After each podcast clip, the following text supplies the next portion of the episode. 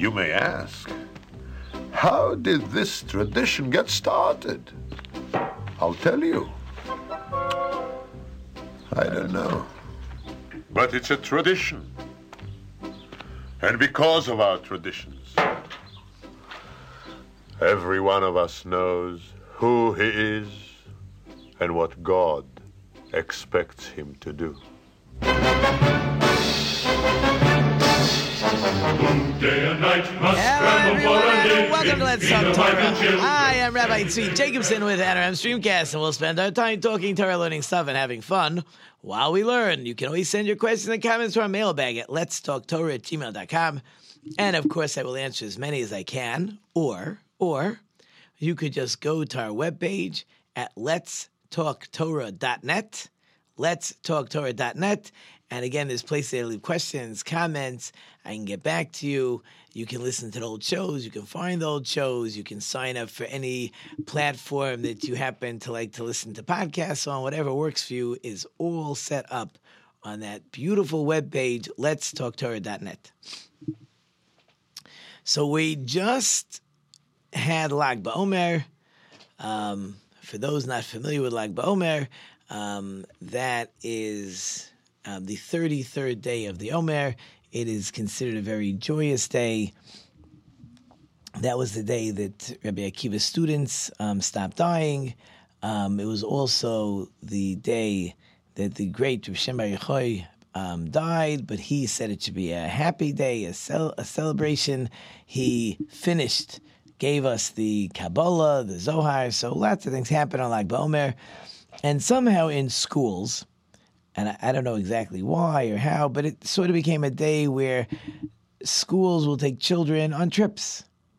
And I remember growing up that my teacher would, well, the bus took us, but we would go to Bear Mountain Park and my teacher would pitch, the only time the whole year he pitched. And I now do the same with my class. I also pitch in the baseball game. Now I'll pitch during the year, but but specifically we go to a park and we have the bases and you know, I use a a ladies softball. I mean, it's boys, they're third grade, and they they they really want to use these rubber coated balls because the ones that can hit it goes a mile, which is exactly why I use a regular ladies softball because even the ones who can hit, it's not going that far. So the innings will move along. Now something happened during the game and the score got a little lopsided, but even lopsided there, that it was seven to one. But both teams were consistently filling the bases, but you don't have enough good hitters to keep advancing everybody around. You're not knocking into the outfield too often. So it, it allows the game to move along at a much better pace, which is why I use that ball. And I do not tell them that that's why, but they can actually catch it. It's bigger. It's it's uh, yeah, whatever. It's Lag BaOmer. It is the beauty of enjoying a day out with the boys. We had a great time. Came back, had a barbecue and hot dogs, which I don't eat, and uh, chips, which I don't eat, and soda, which I don't drink. So I had my lunch, and they of course had a great lunch. And then we had these blow up slides. It was really a great day. Really, really a fun day. As the school year is winding down, we don't like to say it because technically there's a, a fifth of the year left or a sixth of the year left. Not a sixth, between a fifth and a sixth right now. But the fact of the matter is, we're we're starting to wind down, finishing stuff up, finishing projects, finishing uh, stuff we're studying. Um, older grades getting ready for graduations, but school is great. And before we get into what we really want to talk about, of course, I just want to remind everybody I know how much you guys love the show, and you know, as always, I need your help. So please, to help the show spread, please go to my homepage, that let's talk Torah.net. Um, hit the donate button. Um, any level of donation is beautiful, or any um, of your own choosing is beautiful. And if you'd like a shout out, of course, we'll uh, we'll take care of a shout out, memory of, happy birthday, and of course, in advance, I do thank you. But coming right up, now that Lag BaOmer is behind us, we are getting ready for the Shavuot, the Shavuos holiday. And even in my class, the way it works out for what we study, I actually study with them in the afternoon. We take a, now that we finished some other things, we have a window of about 15 extra minutes So we're actually studying the Torah portion that gets us ready for the acceptance. Oh, that's cool. Okay. Um, I don't have no idea what happened, but I'm sure Alan knew because he played with some of the wires over here. That is so cool. Okay, in any case, so we we have to get ready for the Jewish people showing up at Mount Sinai, getting ready to accept the Torah. So let's talk about some of these preparation days, some of the things that are happening, some of the things on this very interesting holiday, the Shavuot holiday, is the only holiday where there's no special command. It's not Passover where we eat matzah. It's not the Sukkot holiday where we sit in the sukkah and we eat in the sukkah and we take the lulav and the etrog. Right? It's not Purim, right, where we're reading reading Megillah and giving food packages and giving charity. It's not Hanukkah where we're lighting candles. It's not Rosh Hashanah where we're blowing a shofar. It's not Yom Kippur where we're fasting. It's just a holiday, which is so beautiful. It is true. Many people, myself included, we will stay up all night long and study Torah. That's a custom. That's a minhag. It's, there's no actual mitzvah. We are just enjoying the holiday. Home, family, synagogue, praying, Torah study, and it is fascinating. The Talmud has an argument um, of what do you do on a regular holiday? Is a holiday meant for God? Is a holiday meant for us? Or is a holiday 50 50? Meaning for God, you're going to pray, you're going to study Torah. If it's for us, you're going to have a festive meal. But everybody agrees on the holiday of Shavuot that it's 50 50. You must take time to enjoy a festive holiday meal.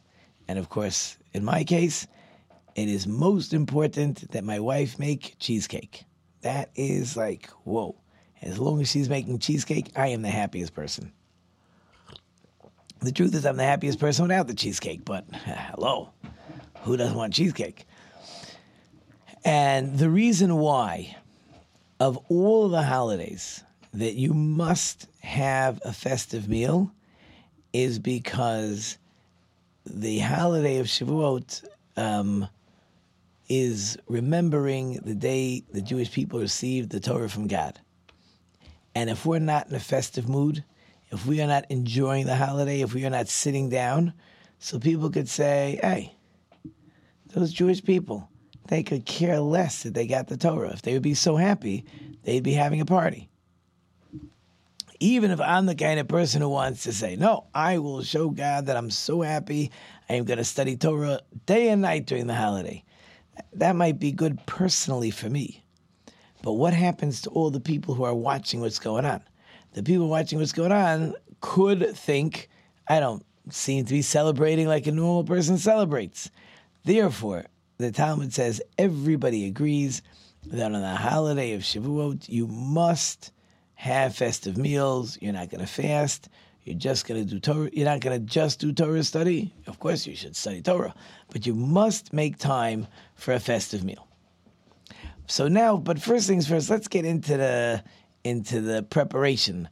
Um, I saw somebody say recently the the whole counting period, these forty nine days from the second day of Passover, leading up to the Shavuot holiday, is all part of preparation. Without preparation, we're not ready to get the Torah.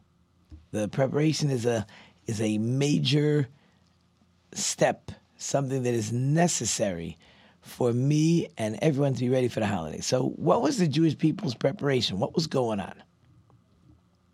So, a week before we received the Torah, we arrive at Mount Sinai. We were coming from a place called Rephidim. Rephidim is where we were attacked by Amalek, and we had to make a war with them. We complained if God was taking care of us, so God sends Amalek, so we pray. Now we know God's taking care of us. We now leave Rephidim. We show up at Mount Sinai. So day one, the first day, day one of showing up at Mount Sinai, all we do is unpack.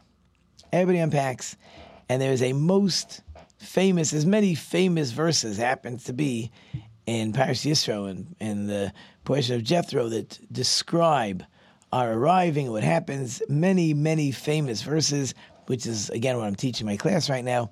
So the first one is when it talks about the Jewish people camping by Mount Sinai, instead of using the plural, which would be v'yachanu, or vayachanu, which means they camped, it uses the singular of vayichan, he camped. Why are we using the singular instead of the plural?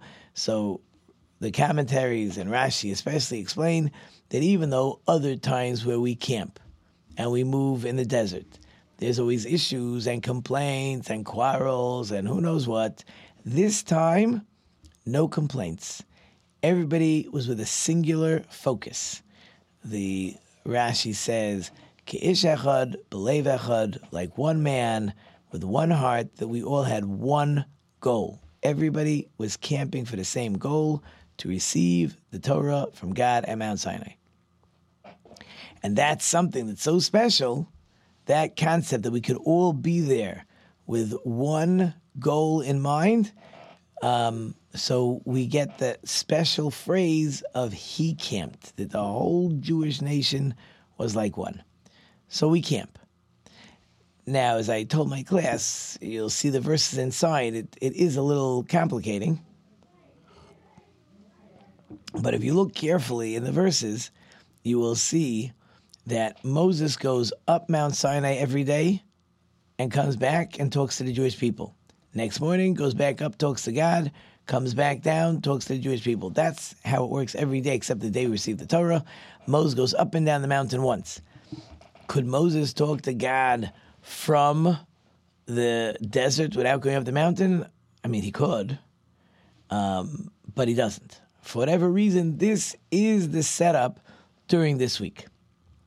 And again, even though God is going to know what the Jewish people said, but the rule is if I give you a message, you got to give over the message. It's not good enough the person knows, you have to officially deliver the message that you received. So he goes up to God on day one, comes back down to the Jewish people, and God has, tells Moses, You're going to speak to the ladies first, you're going to speak to the men second. And the reason behind that is you have to show the Jewish women the importance of their job. All right, we live in a culture where you know I sometimes can't figure out what the culture is. It keeps changing. First had to be the women were equal to men. Now they want. Uh, now I don't know what they want. Now you're not a man. You're not a lady. Who knows what they want? But there was certainly a time where it was important right, in the culture that women are exactly the same as men. Right? The Jewish thought is not that way. We're not the same. One's a man, one's a lady. They have different jobs. We're physically different. We're mentally different. That has nothing to do with good or bad. It's not a good or bad thing. It's just different. And we should celebrate what makes us different, not make everybody exactly the same, and then nobody knows what anybody is. Right? But that's really a conversation for another day. But the point is that the women are raising children. The men are going out, the women are raising children. Doesn't mean women can't go out. It just means this is how the world is set up, right? Now, a man can't become pregnant. That's our physical body, right? And I'm not complaining about that, by the way. So, but it is natural. Women raise children. That's all there is to it. I know from experience. You know, my wife tells me, You're clueless. You don't understand how to take care of the kids. Just do what I tell you. When they get older, you'll take care of them. Right? In other words, I study with my children now that they're older, right? But when they're really babies, who's the one that's inculcating into the child what this child should grow up to be? So that's the mother, right? That's the mother's love. That's the mother's nurturing and caring, and she's busy explaining to the child how beautiful it is to to be Jewish and to want to study Torah and all these other things. So Moses has to make it very clear to the women how important they are. Furthermore, they deserved that Moses should speak to them first.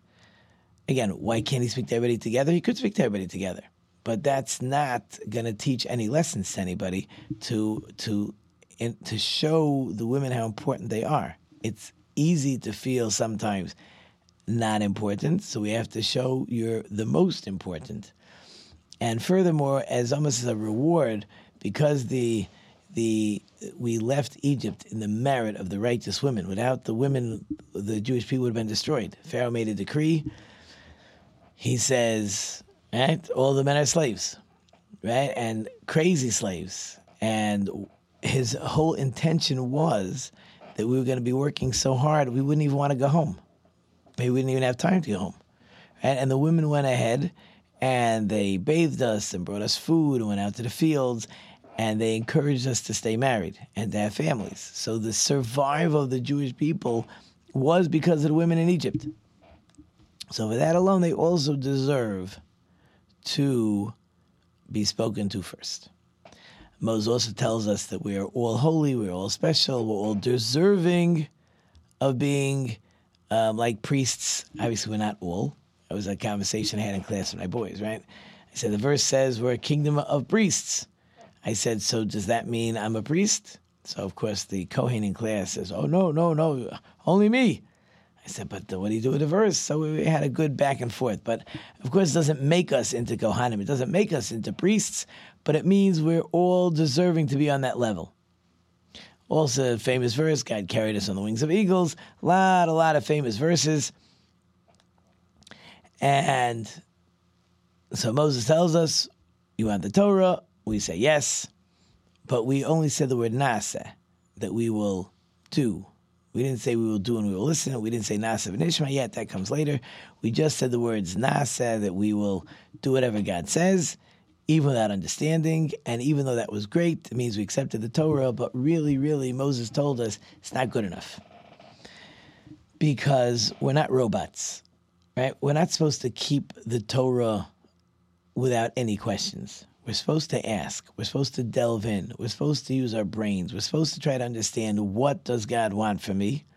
How does God want me to serve him? And then I each one on his level as much as I can understand what God wants and how God wants me to do it. And of course at the end of the day I'm doing it because God says. But it, but at least if I can get a deeper understanding um, that's clearly what my goal is. So Moses goes back. So God tells Moses, okay, I'm going to come down on Mount Sinai in a thick cloud, but I'm only going to talk to you, Moses. The Jewish people will watch the show. They will see my presence come down. They will see that you and I are having a conversation. They will understand that I am giving you the Torah. And then you'll tell the Jewish people uh, what I gave you. So that was the original plan. That's not what happened. Right, but that was the original plan.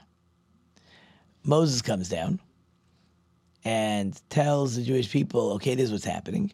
And the Jewish people say, one second, not so fast. God's right here. Why is he only talking to you? Why can't he talk to all of us? So Moses says, okay, great. Right?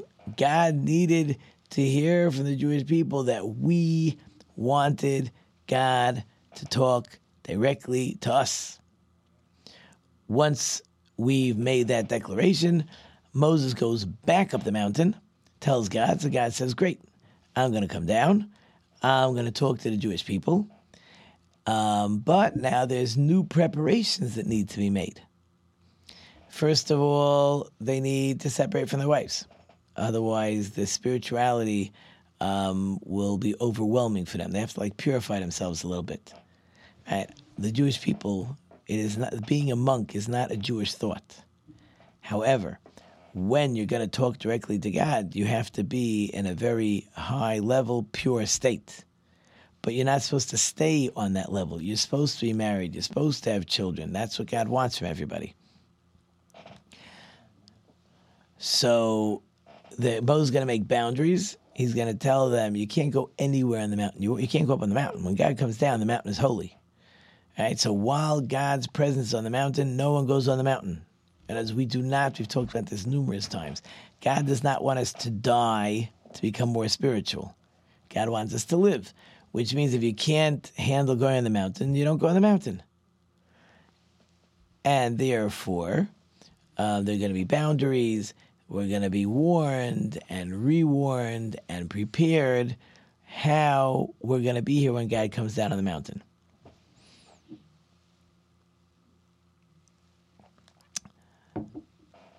Now, a lot of that's in the in this Torah portion of Parashas Yisro, but in Mishpatim, in the next Torah portion, there's actually a whole new um, facet of things that are going on. Because the Torah portion of Jethro is discussing how we prepared ourselves in holiness. Parashas Mishpatim, the Mishpatim portion, is going to discuss um, the treaty made between the Jewish people and God. God says that you are my nation, and we say that God is our God. And the rule is no backsies. Right? Once God accepts us as his people, he cannot, that was the deal, no matter what other religions want to say. Um, God took the Jewish people, and that's it. And as we say, you know, he sent it for the millions of people, the worst nation. If he changed his mind, let him get us all back together and uh, tell us all the same way he took us. He has to get rid of us the same way. Sending one one person to say it's not happening, we are not uh, accepting of. So what happens is that Moses will will read the Torah from the from Bereshit, from Genesis through getting the Torah, and hear the Jewish people say the famous Na'aseh v'nishma, we will do and we will listen, meaning we are listening no matter what. But we will put in as much effort as possible to understand what God wants. That was so special. It says God sent down angels and put two types of crowns on top of each person. And Moses will have sacrifices brought, and he will take the blood that is caught, and half will be thrown on the altar, and the other half is spritzed, is thrown on the Jewish people, and miraculously it turned into like millions of droplets, and every person got like a little drop of blood on his clothing.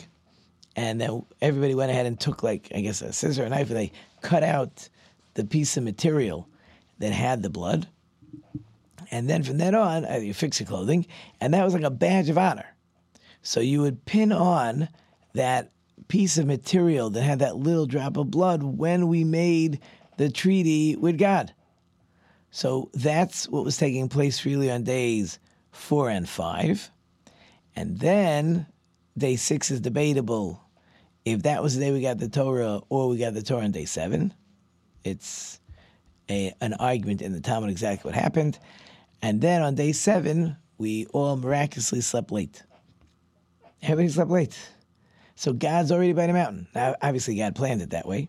And Moses brings the Jewish people, and God comes to greet us, and the mountain is is thundering and lightning and fire and clouds and water and it's unbelievable. The mountain is filled with flowers. There's a custom people have to um, to buy special flowers for the holiday, and even in synagogues they put flowers and greens to remember that Mount Sinai in the middle of a desert all of a sudden is full of greenery. So I always remember because when I was like in sixth grade, um, they asked it was like a prize um, in this pirche, and they asked, "How do you know there were flowers on Mount Sinai?" So I knew the answer. I couldn't understand why nobody knew the answer, but the answer was because it says animals also can't go up on Mount Sinai. Now, why is an animal going up onto a mountain? It says dirt and rocks. No reason for an animal to go. Must be there was greenery and flowers and grass and other stuff growing, so the animals would want to go up. So we had to be warned that the animals stay put. So God says the commandments, but the fact is, every word that uh, God speaks, our souls flew up into heaven. We could not handle the spirituality, and it kept killing the people, and God bring us back alive, and, and the angels would bring us back to Mount Sinai, and and this went on word by word through the first two commandments. And there goes the music. And we'll have to continue this another time. The music is playing. I hope you enjoyed it, short and sweet. Thank you, of course, to all wonderful sponsors and listeners. You know, I can't do without you. Thank you to my wonderful production team. We have Alan in the back. I hope I've left some food for thought. Until next time, I am Rabbi Tzvi Jacobson. You've been listening to Let's Talk Torah on NRM Streamcast. Until next time, don't forget to think about it gonna make.